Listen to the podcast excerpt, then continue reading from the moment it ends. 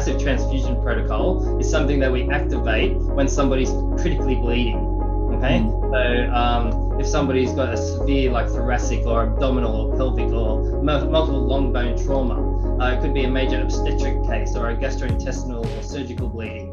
Um, yeah, most common patients needing a massive transfusion protocol are trauma, uh, gastrointestinal bleeds, uh, hemoptysis is common as well, or an esophageal varices, uh, or an obstetric patient like with postpartum hemorrhage.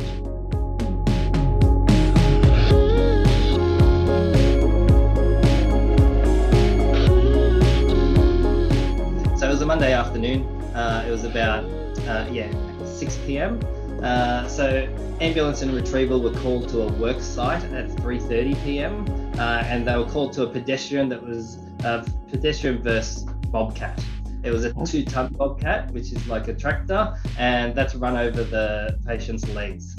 Um, the injuries on scene that the paramedics turned up to was uh, extensive right lower limb degloving and near amputation of the right ankle. Also, large laceration from the right gluteus down to below the knee, so the whole back of the thigh.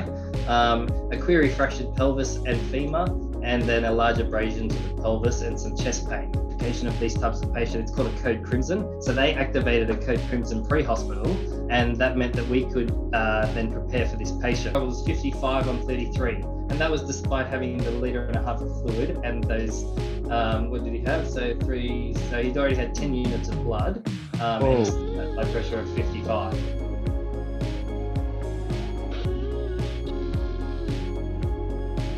So we implemented the blood coordinator role, which was a single person in ED that was responsible for blood management. Welcome to the ED Jam. What up, ED Jam frothers? Welcome to the podcast. Maybe this is the first time you've heard my voice, and guess what? It won't be the last. Um, welcome to the podcast. I hope you enjoy it. Um, today I'm chatting to Daniel Van Voist. You're going to love it. You just heard the preview, it was epic. Um, sorry, I've been a bit slow. Um, sometimes when I'm not sure what to do with posting podcasts, I sort of chill out and think about it. Um, so, anyway, uh, I've been down in Melbourne, been down the wave pool, it was freaking awesome. Uh, I actually got to run into uh, Ned, who was running uh, across Australia. That was epic. Um, and I love people that do things like that. Um, so, it just motivates me too. Um, so if you're struggling for motivation, um, go check him out. He's awesome. Um, yeah, I just want to say if you're not following me on Instagram, do it if you want to. If you don't, it's cool, but I want you to. Um, uh, anyway, um, we're going to get into the podcast. Um, and I just wanted to tell you all that you are awesome. You're amazing. You're great people. Uh, if you work in any sort of emergency services, you're doing a great job.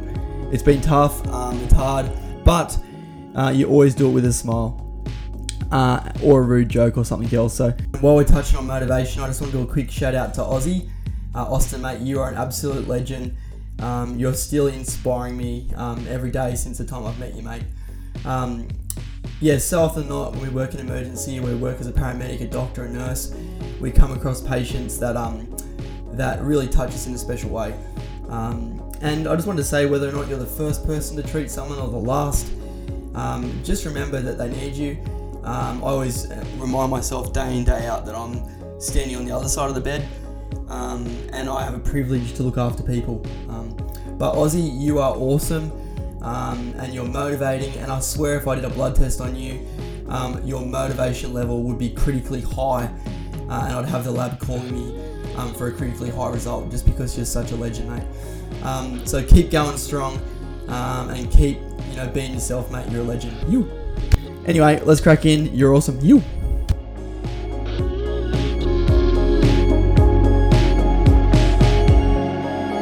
Um, you. Welcome to the podcast. Um, this week I'm chatting to um, Daniel Van Voist, um, and we're chatting about um, MTP and about blood products and a few different things. So, Daniel, welcome to the podcast, bro. Thanks, Ben. I'm excited to be here. You. Um, I met you. This is probably going back a bit. I think I met Daniel. We were both teaching at a local university, um, third year nursing students, and I met you um, and was interested, like, was drawn to you, especially being working in ED. I was like, bro, I want to have a chat with you. Um, so, Dan, what do you do for work, mate? Tell us what you do. Yeah, well, I'm an emergency nurse. I'm currently working as an acting clinical nurse consultant in a large uh, emergency department in a metro hospital in Sydney. Uh, so I work there full time, but I'm also still working at that uni where we met. Uh, so I just uh, one day a week as a second job because I just I love educating new nurses on how to become nurses, and I always try and spruik emergency to them as well because I think it's the best place to work. Yeah, hundred percent. You're speaking my language, bro. I yeah. love. I think there's something about emergency nurses. Um, we generally are pretty passionate about learning and teaching as well. I think most of us. So it's cool. Yeah. Now, Dan, um, how long have you been working in emergency for, bro? I've been here for 12 years now. Um, I, I did some time when I was working at a different hospital as an after hours educator, which was really great because I used to go to all the arrest calls and help the junior staff um, whenever they needed a hand. And that was a really great autonomous role. Uh, but then I come back to my home in an, an, emergency department, which, yeah, I really loved. So I did clinical nurse educator for about five years in the ED and then now doing the CNC role for two years. And I'm really loving it. Yeah, it's really good. That's good. What drew you initially to emergency, Dan? Uh, I think the fast pace also, I was very ambitious at the start of my career. So being able to learn as much as I could. And I thought, oh, ED, I can learn all of the skills uh, that, that you need to look after any patient anywhere. And that really helped me, especially in that after hours role that I was in. But yeah, just being able to keep learning, pushing myself, progressing through the different areas through PEDS, resus, triage. And then once I was in resus, I just, I just loved it. All the critical care, the trauma, I really am passionate about trauma education, like I said, but then also I like disaster nursing as well. Uh, I've even been able to be deployed with my disaster nursing, and that's always a great opportunity. Just the variety that you get to see and do. Yeah. Yeah. So so good, bro. Like just makes such a difference when you realize just the autonomy you can have from studying ED. You really can work in so many different areas. Yeah, that's right. Um, that's right. Yeah. Awesome, bro. Now you've recently come back from a conference you were presenting, am I right? on a specific topic, and we're going to jump into that topic. What were you talking about at the coast, mate? Uh, so I was talking about uh, massive transfusion protocols. Um, so not just for trauma, but all emergency department patients, and about a role that we implemented in the emergency department that I work in called the blood coordinator role. Yeah, so that's what I spoke on, and I'm happy to go into more depth with it with you now. Yeah. You stoked, man. Um, so for anyone who works out there uh, in emergency departments, um, we've heard of these these three letters MTP. Um, Dan, what does MTP stand for, bro? Yeah, so it stands for a massive transfusion protocol. Sounds pretty hectic. Uh, and it is. so pretty much, yeah, massive transfusion uh, massive transfusion protocol is something that we activate when somebody's critically bleeding. Okay, mm. so um, if somebody's got a severe like thoracic or abdominal or pelvic or mo- multiple long bone trauma, uh, it could be a major obstetric case or a gastrointestinal or surgical bleeding. Um, yeah, most common patients needing a massive transfusion protocol are trauma, uh, gastrointestinal bleeds, uh, hemoptysis is common as well, or an esophageal varices, uh, or an obstetric patient like a postpartum hemorrhage. Yeah, wow. Um, and if anyone's seen the MTP, we'll talk about how to activate that in a second.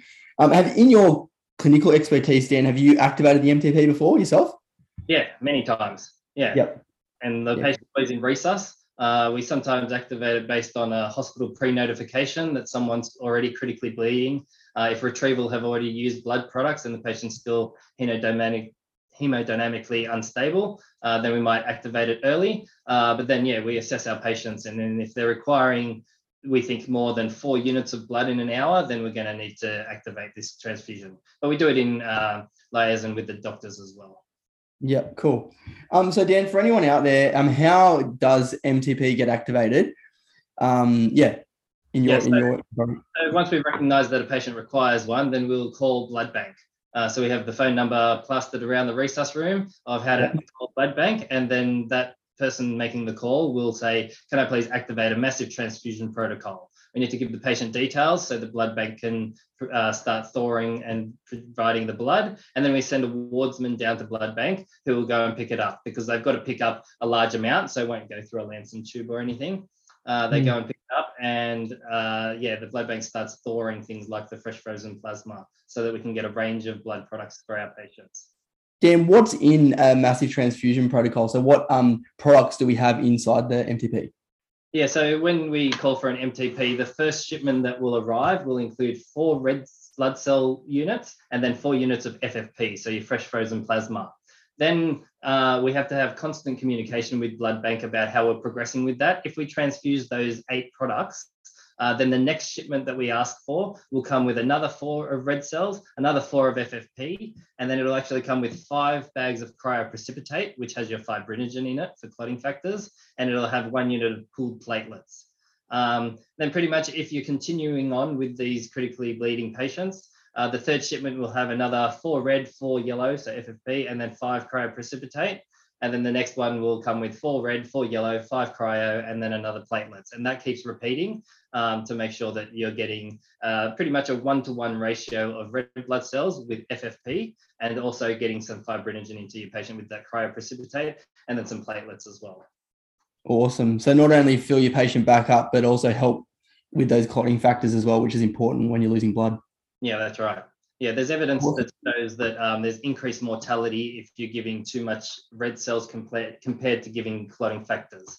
So yeah, your mortality is higher if you're giving just too many red cells without those clotting factors to try and help stop the bleeding as well. Awesome. So Dan, if it's that easy to get all this blood, you know, we make a phone call, we get all these blood products pretty easily. Then what's the why do we um you know why have you you know started to have this blood coordinator role? Um, what has happened in the past to make you sort of get this role up and running? Yeah, so we noticed uh, in the department that I'm working in that we were having high numbers of blood product wastage. Um, there were also some clinical incidences happening coming through uh, the incident management system about administration errors. Because, like I said, there's lots of blood products being administered in a short amount of time. So, there is a high rate of error uh, or risk of error. And then also, when our patients were moving from ED to either theatre uh, rapidly because these patients need uh, urgent intervention to be able to stop the bleeding, not, not just replace the blood, uh, or they need to go to uh, CT for investigation of where they're bleeding from. When these patients were transferring out of the ED, we were noticing that uh, blood was either being left on the table in the ED or it was being taken to CT or theatre and then not put back in a blood fridge or not sent back to blood bank if it was no longer used. Uh, so we're noticing high wastage rates with those sorts of things happening. Mm.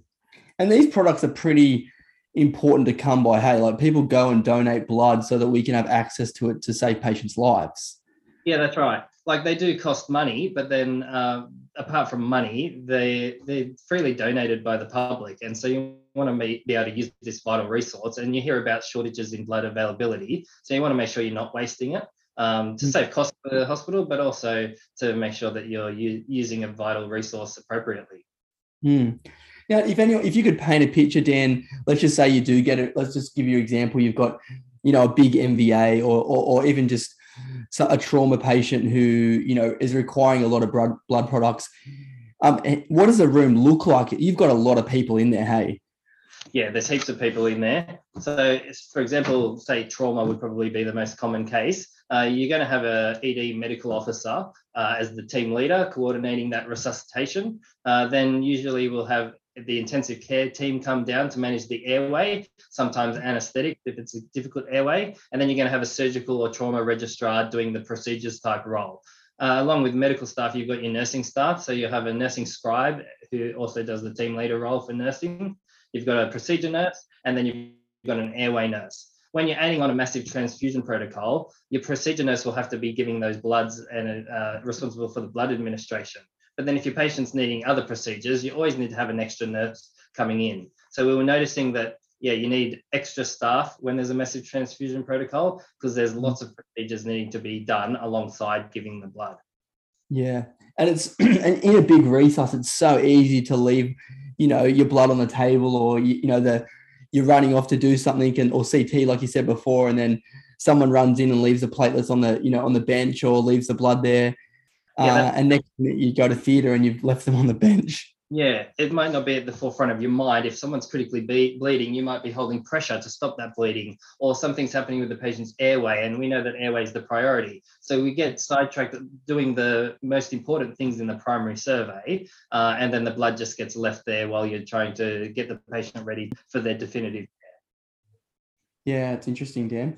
Um, how often do you use the MTP in your hospital? Just for example, roughly, how often would you see it activated? Yeah, we see it activated uh, once every week. So it doesn't sound like a lot, only once a week, but when you look at that, yeah, it's four times per month, and like over a six month period, you're looking at about yeah 16 to 25 MTPs. Um, yeah, so it is a it is a big number, and like I said, with every MTP, it's not just a couple of blood products that you're giving. You're giving a lot, sometimes up to 100 blood products and units of blood. So it is a a big thing when we do it. Talk me through your this um, study that you've been doing. Tell me a little bit about it and what you found from your um, investigation and what was the role actually. Yeah, well, we looked at it uh, early 2021, and over a six month period, we saw that 83 units of blood products were wasted during MTPs in my department, and the total cost for that works out to being $17,000. Um, also, we had uh, clinical incidences for the patients, um, and we want to reduce them as well because we don't want to have any harm for any patients uh, receiving blood products. So we pretty much looked at reducing the blood wastage during a massive transfusion in the ED by 20% by September um, later that year. Um, so we are hoping to reduce the wastage and reduce um, clinical incidences. We liaised with key stakeholders, so ED medical and ED nursing. We spoke with blood bank, ward orderlies, theatre staff, and we looked into the process from the recognition of a patient requiring an MTP until the patient was handed over out of the ED or the MTP was ceased to be able to identify potential areas for improvement. So did cool. around that, yeah. Yeah. Did were there any people that weren't available to fit into that study? Did you have exclusion inclusion criteria, or mainly when it was activated, it was more about the role of that MTP coordinator? Yeah, we didn't exclude any patients. If an MTP was activated, when we tried to, uh, yeah, we looked into the wastage there and the incidents there, and then our aim was to implement changes so that uh, for every MTP to mm. see if we could improve things. Yeah. With the role of that person, did you find it beneficial? Yeah, so uh, a few of the things that we tried first. So the first thing we implemented was a sticker. So Blood Bank were putting a cold chain sticker on the blood product form that was coming to ED, uh, where they'd write the time that it was the blood product was removed from their fridge, so that we could see in ED. Okay, we've got 30 minutes to either transfuse this into the patient or put it into our blood fridge if we weren't going to use it. Um, mm. That was coming some of the times, and then our staff weren't looking at other times, so that wasn't really working. So then we tried something else, and we actually, with the MTP shipment from Blood Bank, uh, we created an esky which had a timer on it, which was set for hmm. 25 minutes, and that timer alarms when there's five minutes left. Uh, and that highlights to the ED staff in a noisy environment. They could hear this alarm and be like, okay, I need to either transfuse this product or put it back in the fridge. And that showed to be working, and we were getting reduced wastage and better cold chain management. But then another thing we were noticing was blood bank uh, were getting a bit uh, not upset, but like it was a bit of communi- miscommunication between ED and blood bank because we had multiple staff members calling them to activate mm. an MTP. So we implemented the blood coordinator role, which was a single person in ED that was responsible for blood management. Um, we gave them a phone. We actually painted the phone red uh, with paint mm. so that it's easily identifiable. Uh, blood bank knew the number, and then as soon as a massive transfusion protocol was activated, we would get the staff member to pick up that phone and be the, the contact for blood bank they'd be able to continue asking for repeat shipments once we needed more, or they could also tell blood bank that we could uh, stop having the um, the trans the massive transfusion being thawed for us. Other things that we gave that person to help them, we gave them some training. So we gave them a learning package. We gave them an uh, ID card, and action card, which uh, outlined their roles and responsibilities. Uh, and then we also created them uh, a whiteboard that was portable that you could take to whichever resus bay the massive transfusion protocol was happening in, and they could use that to tally how many products have been transfused. That made it mm. clear to communicate to the team leader uh, what has gone into the patient, also to the scribe nurse, so that we could improve our documentation of what products had been transfused. Yeah, that's really cool, Dan. I love the timer. In my previous workplace, we had a timer with an esky on it and I, yeah. I love that um, mindset of just going off a little bit earlier to, to pre warn you that, you know, we've got to do something with this product and make a decision. Yeah, that's um, right. Yeah. And I also love what you said then about, um, you know, having a whiteboard and tallying. Because I, I, mean, I'm sure people listening out there, you know, you, you have a re- big resource even in trauma, and then someone goes, oh, we've had, you know, let's just say we've had five um, you know, red cells gone in or whatever. And then you sort of look on the bench and there's like seven of them there. so you go, oh, hang on, I think we've had seven, you know? Yeah, and like the person giving the blood would say, "Oh, I've just given another unit of blood," and then the the scribe would be like, "Oh, what number was that? Oh, how many have we had?" And if it's just tallied clear for everyone to see, uh, it's much easier for everyone. Yeah. Awesome. That's really good, Dan. That's, um, so was that job um, assigned to a, a registered nurse? Yeah, so it can be done by anyone uh, in the resus. So pretty much what happens if someone's identified as needing an MTP, usually we need to get a team together. So like I said, nursing wise, it includes a scribe nurse, who's also the nursing team leader, a procedure nurse, and an airway nurse. If there's an MTP being activated, then the one of the resus nurses needs to contact the nursing unit manager, so the NUM or the in charge that's on that shift, and say, we're activating an MTP. Could you please allocate us a blood coordinator? So that could be a nurse not working in resus that day, or it could be another nurse in resus. And so that there's actually not just those three roles, there's four roles. There's a scribe, procedure, airway, and blood coordinator role.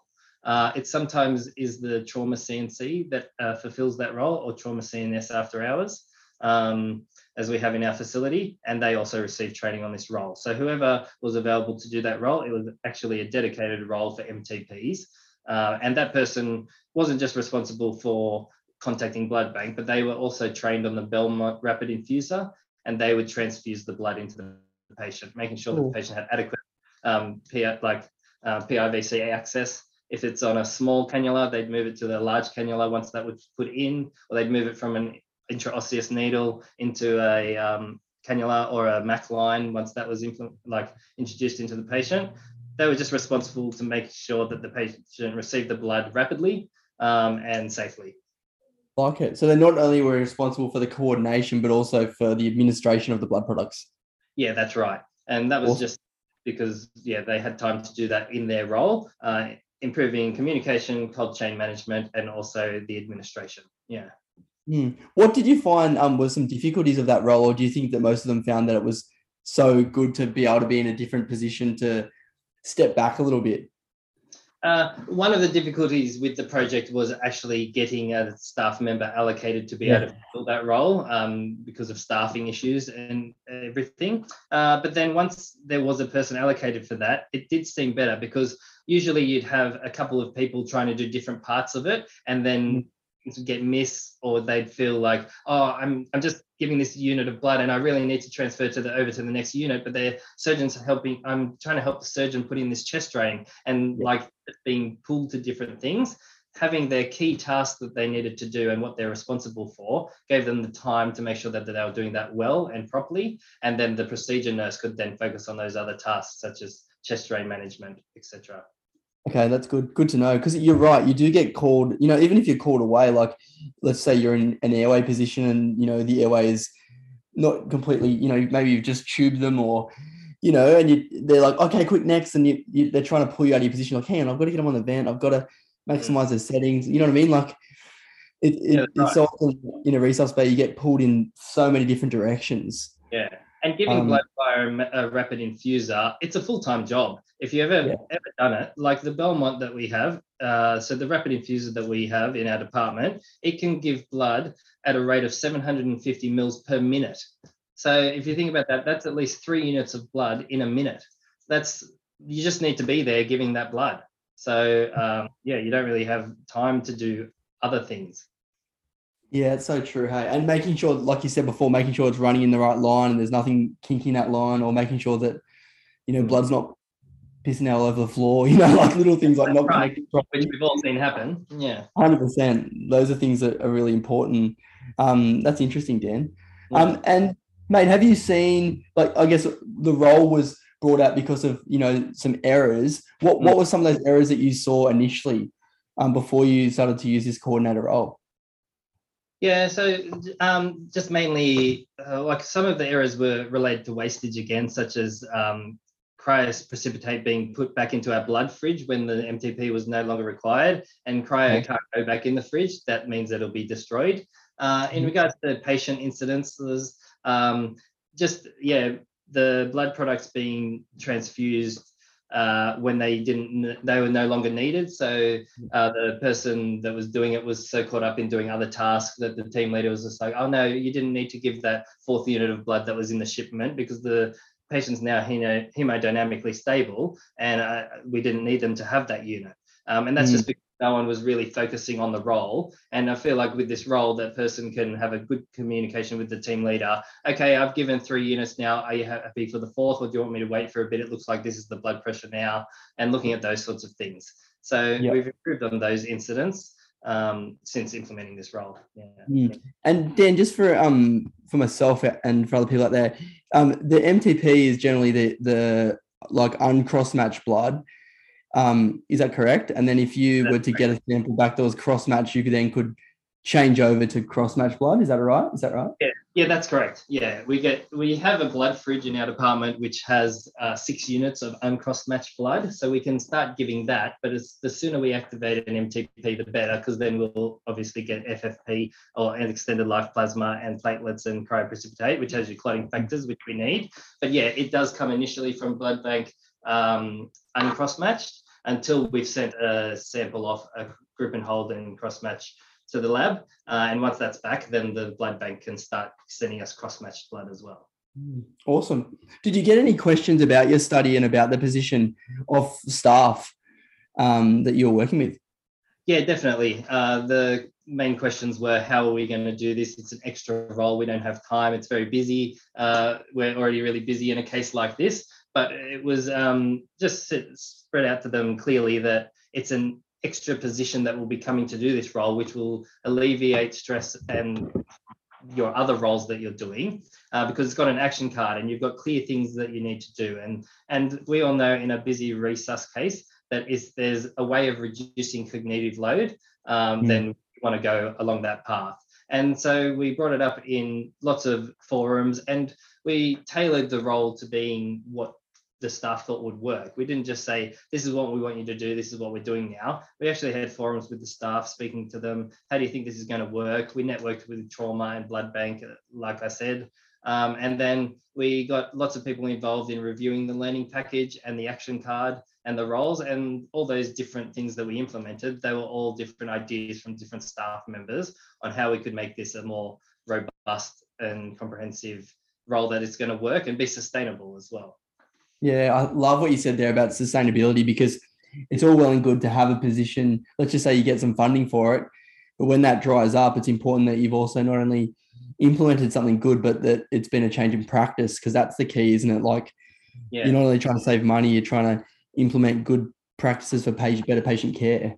Yeah, yeah, because one of the things that some of the staff said, oh, why can't the trauma nurse, when they come, they can just do that role? But massive transfusion protocols aren't just for trauma; they're for obs and gynae patients, they're for like uh, medical patients, surgical patients, and also um, it might not be in the hours that the trauma nurse is working. So we need to yeah. be able to self-sustaining uh, model in the emergency department.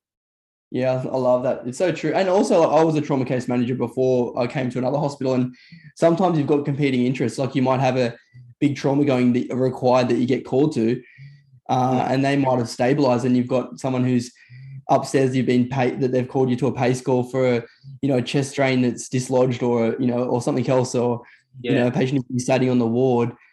You know, that's an outlier on another ward that you rush up to because you know that ED are organized and they're really well skilled and they've got you know the the resources to manage. So yeah. it is like with the action card it means that they can be handed over as well. If somebody needed to leave that role because of a high demand elsewhere somebody else could jump into that role easily because all staff have been trained on it. Yeah. Mm.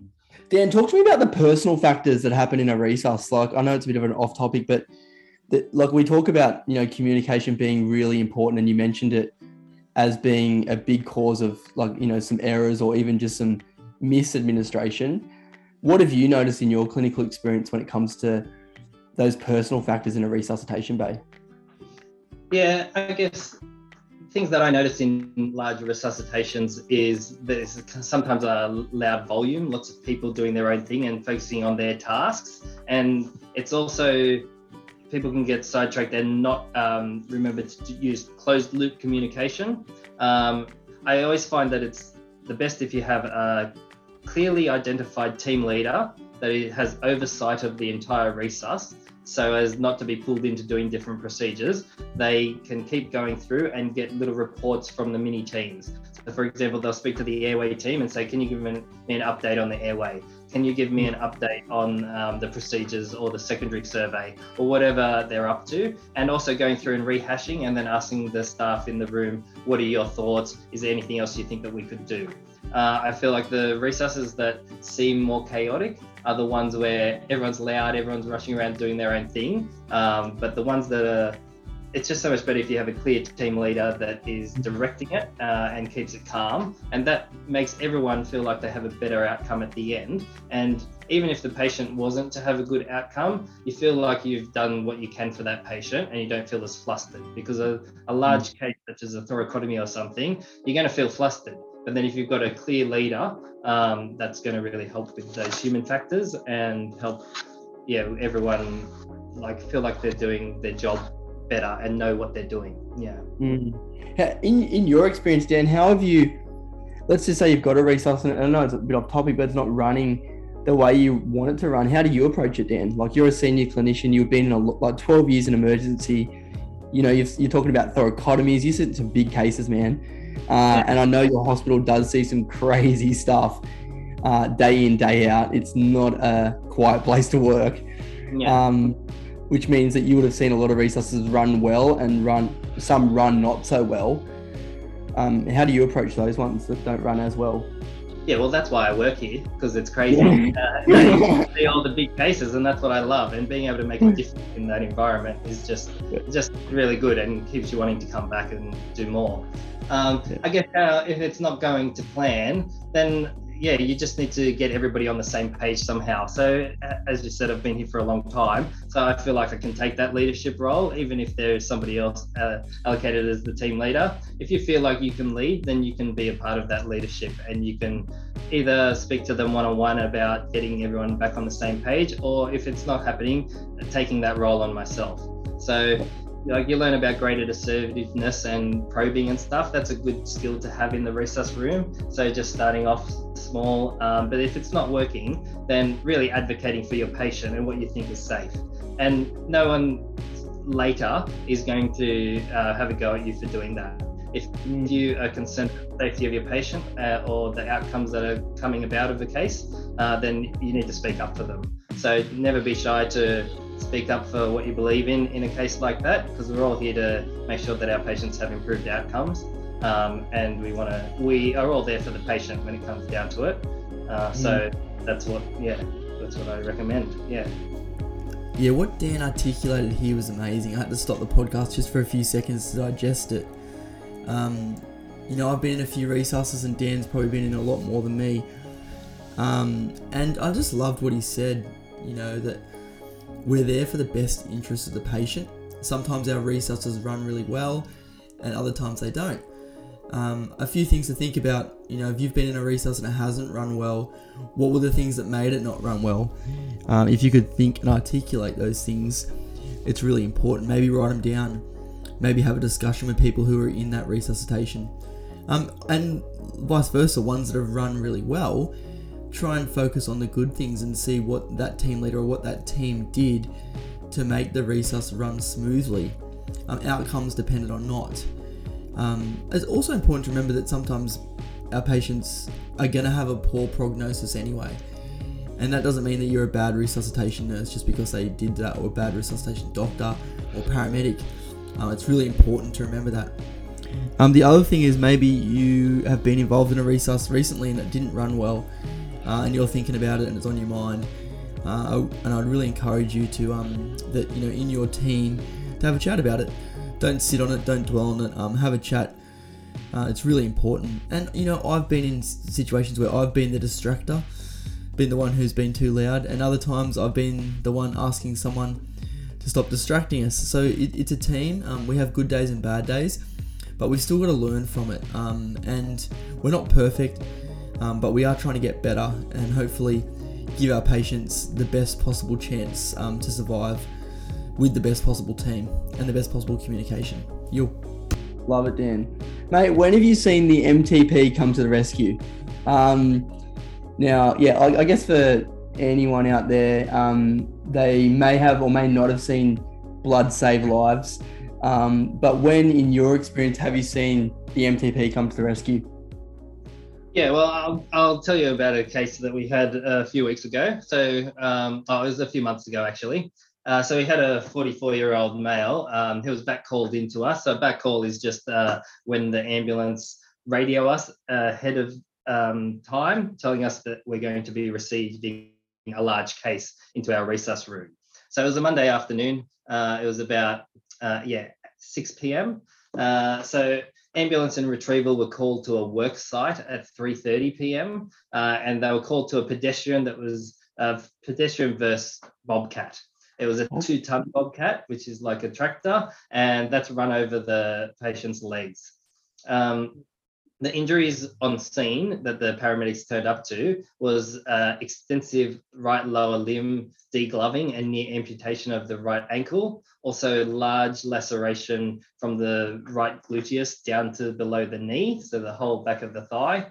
Um, a query fractured pelvis and femur, and then a large abrasion to the pelvis and some chest pain. So, very injured patient from this um, this bobcat encounter.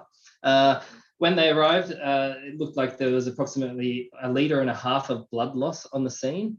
The patient's blood pressure was 44, so had a systolic of 44. Resp rate was 28, heart rate was 100. Uh, sats were fluctuating between 88 and 95%. Uh, but he had a GCS of 15, so he was still talking, but uh, he wasn't doing so well with that blood pressure of 44. His temperature was 34, so it was quite cold. Um, so they did a bit of an assessment. They did an EFAST, which was negative. Um, that's your uh, extended uh, sonography in trauma. So looking uh, with an ultrasound to see if there's any free fluid in the abdomen. Um, that was negative, so that was good. Uh, they put a pelvic binder and a hard collar on him. They gave him a litre and a half of fluid, uh, but then they also have some uh, blood products with them. They had three units of red cells and two units of extended life plasma. So they gave those five units of blood.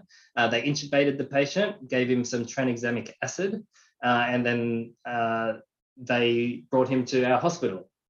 Hmm. We've actually got a good thing in our hospital where when we receive notification of these types of patients, it's called a code crimson. So they activated a code crimson pre-hospital, and that meant that we could uh, then prepare for this patient. One way we prepare is by also liaising with the trauma consultant. So the ED consultant and the trauma consultant will talk to each other. They'll activate a code crimson here if they think the patient meets criteria.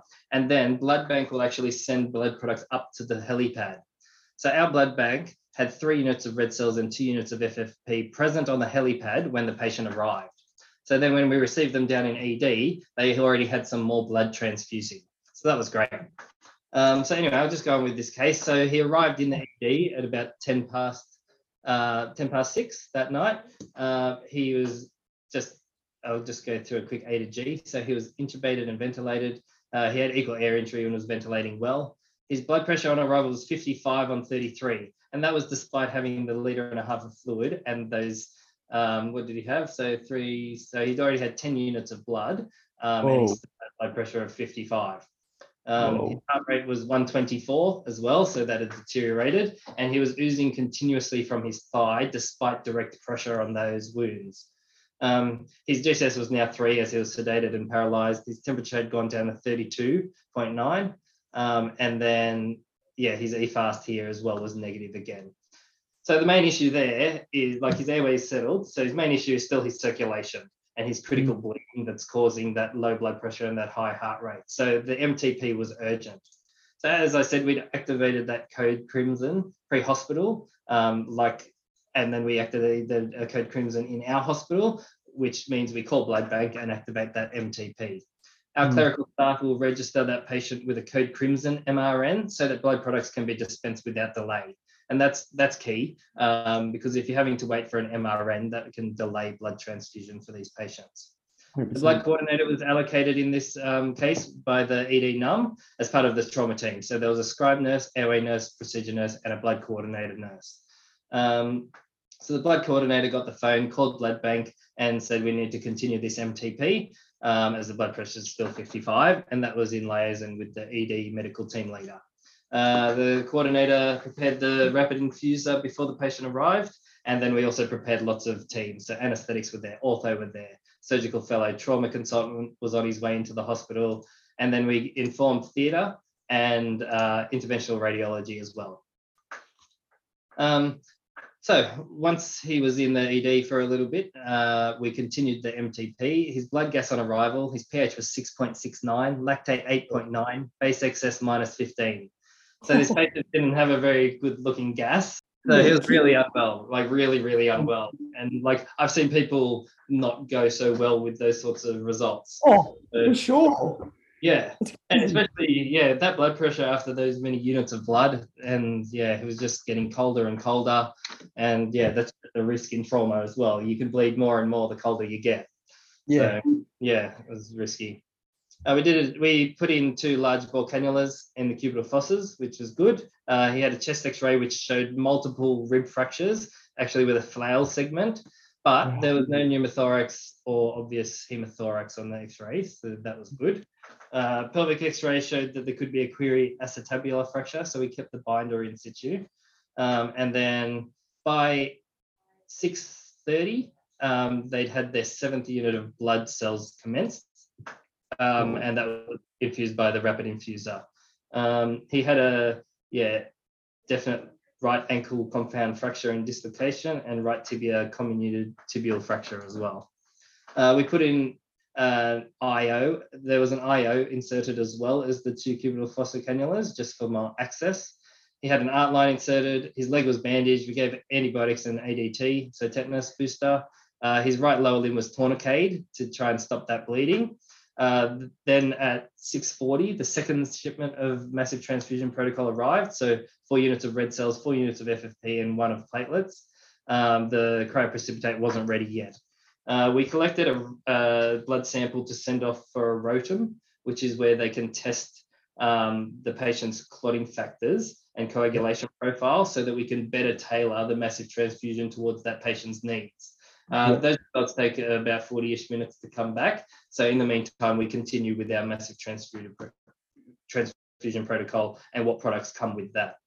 Do you have that in uh, Daniel? Do you have the ROTEM and TEG stuff in emergency, or do you send it up to? Don't. We we have to send it up to either theatre, ICU, or there's one in the lab. Uh, that's yep. something we are looking into, maybe getting in the ED, so there's a less of a delay to that. Yeah. Cool. Thanks, bro. Interesting. That's right. Uh, so yeah, and then about 650, the patient was still unstable despite the massive transfusion. Um, his EFAST was negative, but they decided so they decided to send him to our hybrid suite, which is our Raptor suite, which is a combination of theatre and interventional radiology, so that they can properly interve- investigate where the main cause of this patient's bleeding was, whether it was the pelvis or the big lacerations and wounds in the leg or long bone fractures, or um, whether it was something intra-abdominally. Uh, so the patient was escorted there the remaining units of massive transfusion protocol that weren't transfused yet were escorted with the patient and handed over to the anaesthetic nurse in, in the Raptor suite. Uh, and the cold chain information was handed over with that. So they took that uh, whiteboard with them and then showed them the tally of the blood products. Yep. Um, so by the time the patient arrived in the Raptor theatre suite, they'd received a total of 10 units of red cells, eight units of FFP, and one unit of platelets. Um, then looking at the operation report, because they'd left ED, I looked at the operation report and that patient received a further eight units of red cells, seven units of FFP, 25 units of cryoprecipitate, and mm. they also had some f- five liters of crystalloid intraoperatively. intraoperatively. Yeah. Mm. Um, he ended up doing okay. The next day, he went to theatre again for an incision from his perianal wound through the natal cleft to the upper outer quadrant of the right buttock, um, dissection down to the gluteal cavity, and they evacuated a one, one litre clot from there. Um, they ended up having to do skin grafting to his whole leg. He had a stoma formed on his abdomen, um, and yeah, the the wound extended from like the front of the thigh all the way around to the back of the thigh and up to, up the back a little bit as well. It was it was a really big wound. Um, yeah, I, I can still picture it now, and it was a decent decent wounds that this patient had. But like yeah. looking at the progress, I saw some progress um, images, and it was healing really nicely. He had some external fixation devices in it on it for a while on his limb, uh, but then you know, watching it heal um, with the skin grafts and stuff, it was really good. Um, it was amazing how it can look so good after looking so bad. Yeah. Yeah. Uh, this patient progressed. Um, like his hemoglobin continued to be low while he was in ICU, and plastics wanted his HB to be greater than 90, but it was only 69. But you were concerned about uh, transfusion-related lung injury, uh, which Yeah. is a with lots of blood transfusions being um, administered. So um, we were happy with a lower HB, uh, and we just had to closely monitor that.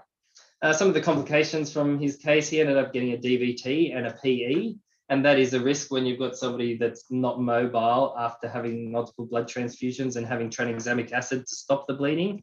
Uh, there is uh, evidence that they can cause a risk of getting a clot. Um, so he had preventative measures put in place um, once that was identified and before that as well, but he still did develop that. And then he was in uh, the hospital for three months. After two months in the hospital and not being vaccinated for COVID, he actually got a hospital acquired COVID infection. Uh, Oh, so, yeah, it was so unfortunate for him. Um, one of the patients on the ward had COVID, and so then he was considered a close contact. And then, yeah, three days later, he tested positive. Um, Wow. He was lucky, he was asymptomatic for the whole time, um, but still having a hospital acquired COVID uh, wasn't really what he needed after this Yeah. major incident. Yeah not at all. he did get a, an acute kidney injury and had a bit of rhabdo and renal failure. Uh, but then that all got managed and improved, and he was actually discharged uh, three months after arriving to a rehab facility uh, up up the coast, close to where his family lives. So he had a really good outcome. And like when when you see somebody come in, you hear that their blood pressure was in the 40s, and you see them after six units of blood with their blood pressure in the 50s, and like that gas result, you think, oh boy, this patient's not going to make it. And then to Yeah. see this patient have a good outcome and walk out of the hospital and he's ambulating and everything, it's just, yeah, it tells me that what we do in emergency does help and does work. And yeah, giving that many blood products can hold risk for the patient and complications, but it was necessary to save his life, and it has in this case. So that was a really good case. Man, that's crazy, Dan. Like you, you know, six points like that pH. You just think, how is that? You know, like it's so rare with a pH that bad, and and you know, like you said before, a big extenuating wound with, you know, multiple blood products, and they've still got a blood pressure of fifty. Like, you know, Yeah. like you said, you've you've you've sat there before in that resus bay and seen so many people not make it through. Um, That's you right. know I mean? Yeah, that's like when you have a cardiac arrest and you see a gas and the pH is 6.9, you're thinking, oh, uh, how long have we been going? Has there Yeah. anything been reversed here? But you're thinking, is this a survivable blood gas? Yeah. And yeah, like to see this patient survive was really, really good. Yeah. I liked how you raised two um, acid, and I guess the other one to think about too is um, calcium um, with blood products as well. It's always been beneficial, a bit of calcium gluconate as well. Um, Yeah, we actually have tranexamic acid and calcium on the top of our blood fridge, which is actually where we keep our blood coordinator phone. So you just walk in, and those vials of medication are there next to the blood coordinator phone as a prompt to be administering them when you're administering lots of blood products. So good, Dan. Just so yeah, I know because I know they added that one. Um, I was talking to someone in the last podcast, and he was saying that he had a, guy with a really low calcium level who was like, you know, hypertensive in shock, and they said that they corrected his calcium, and you know, they they basically turned his inotropes down from half just because he was so hypocalcemic. Once he got calcium, it just had Yeah. such a profound impact. Um, so that's really cool, Dan. Um, what else? Um, what are some other main things you found in your study that you really liked, Dan? What was like um, that you took Oh, out of it main- Yeah, like our main- outcomes was our wastage rates did drop. So our aim was to drop them by 20%. They actually dropped by 38%. Um, Oh. So they dropped from wasting around 14 units per month to 8.6 units per month. Um, so a 38% improvement was good. So there's still work to be done, but that's a really good improvement at the start. Our clinical incidences went down from um, uh, down by 40% as well. So we had 40% reduction in clinical incidences. And the cost, the you know how we wasted seventeen thousand dollars worth of blood. Well, we saved nine thousand two hundred dollars worth after Yeah. this um, this role. so I guess um, good outcomes in that regard. So reduced clinical incidences and reduced wastage, which was the key role. But I've also noticed the relationship with blood bank has improved. Um, they contact us earlier. We have a better relationship with them, and it's always better if you've got all the teams working together. Um, trying to manage these critically ill patients. We're working with them on other projects now, such as getting a new blood fridge that has RFID tagging capability so that we can mm-hmm. further try and impact um, our cold chain management. Um, and then also we're working a little bit with theatre as well about maybe seeing if they could implement a blood coordinator role so that our blood coordinator could hand over to theirs because that's still a point where sometimes there's some wastage. We send it up there and hand it over, but then they don't then put it in their fridge if they yep. aren't transfuse it. So that's something we're working on with theatre. Um, and also, I've heard that there's going to be a new critical bleeding protocol due to be released by Lifeblood late this year. And that's going to incorporate new evidence in the literature, which is mostly around earlier fibrinogen use and the use yep. of uh, Rotem to guide your um, your transfusion and what you're going to be giving these patients. So we'll be able to update our protocols. Uh, but also, I found a gap that we don't have a pediatric MTP protocol, and we yep. don't have one for postpartum hemorrhage that's separate to our adult one. And there's evidence that they might need fibrinogen earlier than the other MTP cases. So that's something that we're going to work on after we've been looking into this project. Yeah.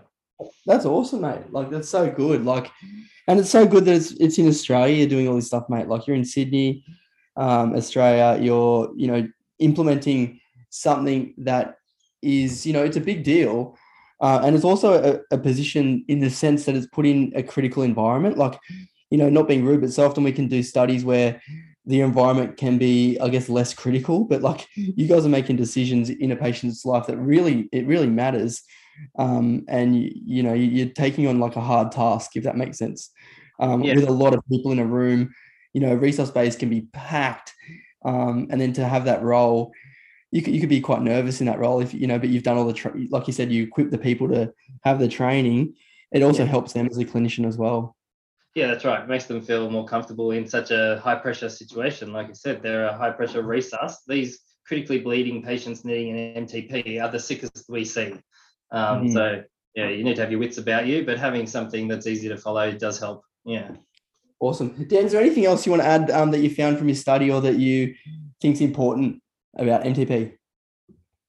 Um, no, I think that pretty much covers everything. Um, like massive transfusion, yeah, can hold risk and everything, but you can see from that case that it does, um, it can save lives. So yeah, I just recommend everyone to look into their protocol, know it well, um, and then yeah, I think that yeah, your patients will have good outcomes if you can implement things to try and keep keep them safer and yeah, not waste blood products that have been freely donated by the public. Yeah, willing. Yeah. yeah. For for smaller hospitals that don't activate the MTP as much, uh, and they find a patient find themselves having to M- activate the MTP, um, what would you what would be your recommendation? Um, would it be to maybe keep a whiteboard in the back room just to tally the or whiteboard to the left to tally the MTP, or maybe to try and call for an extra nurse to try and be in control of that communication. Just for you know, what would you what would be your recommendations? Oh yeah, yeah. Trialing in your smaller sites the different things that we tried. So like like I said, we started with that sticker and that didn't work, so we got rid of that. So just always with us looking at ways of improving things, you should start small, test things to see if they work, and then if they don't work, yeah, don't use them, and then try the next thing. Uh, just mm. always try try a little tests to see what's going to work for your facility and your department. Um, I think that yeah, the whiteboard was successful, but something portable so that it can go with the patient when the patient leaves your department was found to be more uh, effective than just writing on the static whiteboard in the room. Um, and then also, yeah, having the timer attached to the blood really helped. And yeah, having a person that's a go-to. So we bought them a phone. We gave them an action card. So something that's easy to follow. So having a pathway or a protocol to reduce that cognitive load that really helps in a resus situation. Mm. Dan, I guess you know yourself being an ED, like in sort of closing, you've been in ED for you know twelve years in like you know pretty crazy environments. You know, in the current workplace, that's most you know emergency departments at the moment are overworked doing overtime. Like you told me recently, you just finished a double shift. How do you cope, Dan? How do you, what keeps you sort of, um, you know, on the straight and narrow, mate? How do you, how do you do it? Well, I think that because like I've been here for 12 years, it's because I love emergency and I'm passionate about it. I think that's what keeps me coming back. Um, I if I think about other places that I could work, I guess I'm a bit of a workaholic, so I could work anywhere. But um, I do I do really like this type of work, and I can see that we can make a difference in people's lives. And so that's what me coming back. How do I cope with the stress? Well, I've got a Mm-hmm. good support network at home. I like to exercise. I know you like to go running. I don't like running like you, uh, but I like to go to the gym. I like to play tennis, and um, also I've got my family, and also I've got a couple of friends at work that I can talk to as well. Because I can't Yeah. tell like my family everything because they might get a bit emotional because they're not in the medical field. Um, if you Yeah. tell them a bad case, it's not going to be go well. But if you can find somebody at work to be your go-to person to be able to talk through and debrief cases with, then that really helps. And having good team debriefs af- after major resuscitations at work really helps as well. It's really the Mhm. team that keeps you coming back. Um, yes, the work is exciting and fun, but it can be overwhelming and um, full on. Uh, so to, to yeah to keep you coming back, if you have a good team, um, good morale, and you're trying to do things outside of work with the team as well. Um, so we try and run some sport days in our department where we go out and we play against the paramedics, versus them in soccer, or we go and play OzTag or basketball. We've done all these different things, and that really helps um, keeping you coming back as well because you enjoy the people that you're working with, and you're all out there to help each other out.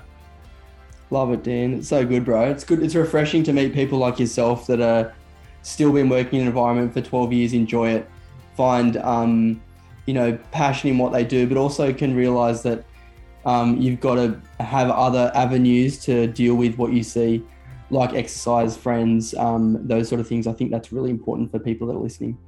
Yeah, that's right. Um, yeah. yeah, it's important, man. Don't be afraid to step out of your comfort zone. Like I said with the disaster nursing, like being deployed to the bushfires, that was one of the best experiences I had. I was still using my emergency nursing, but then I was helping people in need in the bushfires down the south coast, and that was that was amazing. Like when we go to the city to surf, you're seeing patients coming in. They're pale, they're diaphoretic, they look like they're going to arrest, and then you give them some treatment, ice packs, fluids, sugar, and then within half an hour they're walking out looking a million bucks because they're Yeah. young, fit, healthy people. They just overdid it, you know. Being able to make a difference and see that difference, it really brings your passion back and just makes you remember why you became a nurse to help people. Yeah. Uh, thank you so much for your time, Dan. I really appreciate it. No, thanks, Ben. It was good to talk to you again and catch up.